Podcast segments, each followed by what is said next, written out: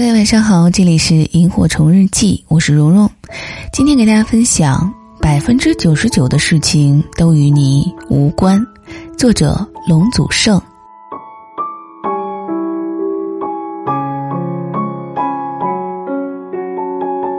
余秋雨在上海戏剧学院当院长时，事情太多，没法静下心来研究一些东西。他一心想做一些自认为有价值、有意义的事情。包括走遍世界文明古址，于是他果断的辞职。可是他也有顾虑，因为当院长时养成了一个习惯，每天要看中央一套的新闻联播。上班第一件事儿就是问秘书，上面有什么文件。遇到教务主任，问的第一句话就是下面有什么事情。如果去访问古址，就将与世隔绝，他怕错过什么。他就在这种担心中启程了，一上路他就深深的被那些文明古址打动与感染，不能自拔，没时间看电视、听新闻、看报纸。每次访问一个地方后，他会给妻子马兰打电话：“有没有什么事儿啊？”妻子安慰道：“没事儿，你就安心去做你的事儿吧。”这样他才算安心些，继续走下去。可是到了年底，他又忍不住向过去的秘书打听，有什么重大事情吗？秘书说没有，一切如旧。余秋雨放心的走下去。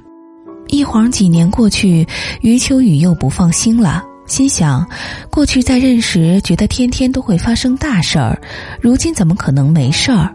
于是给凤凰卫视老总刘长乐打电话：“你给我说说国外十件大事儿。”刘长乐如数家珍，余秋雨觉得与自己没有什么关系，又说：“你在说国内十件大事儿。”刘长乐又一口气说完，余秋雨笑了，觉得还是与自己没多大关系。这下他才知道，原来我这几年看来并没有损失什么呀。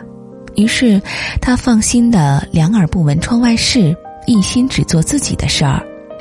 就这样，十多年过去了，余秋雨几乎走遍世界上的所有古址，写出了《千年一叹》等书，书一出版就火了。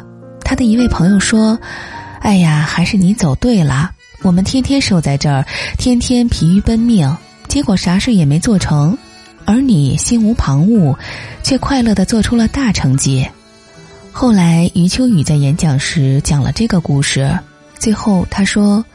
百分之九十九的信息都与我们无关，百分之九十九的人物都与我们无关，百分之九十九的事情都与我们无关。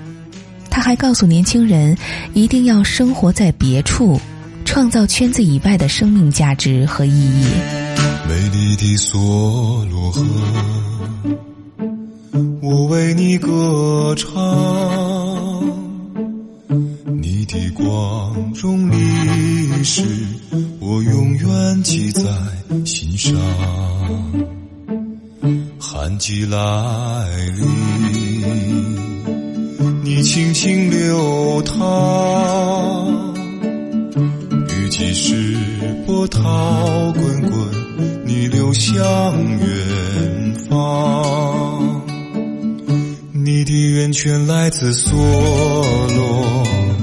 万丛山送你一路前往，滚滚的波涛流向远方，一直流入海洋。你的历史就是一只船，商人们乘船远航在美丽的河面上。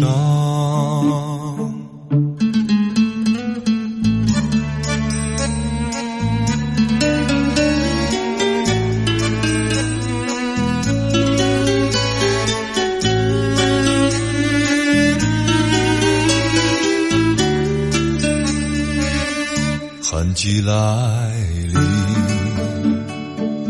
你轻轻流淌，雨季时波涛滚滚，你流向远方。你的源泉来自梭罗，万重山送你一路前往，滚滚的波涛流向远方。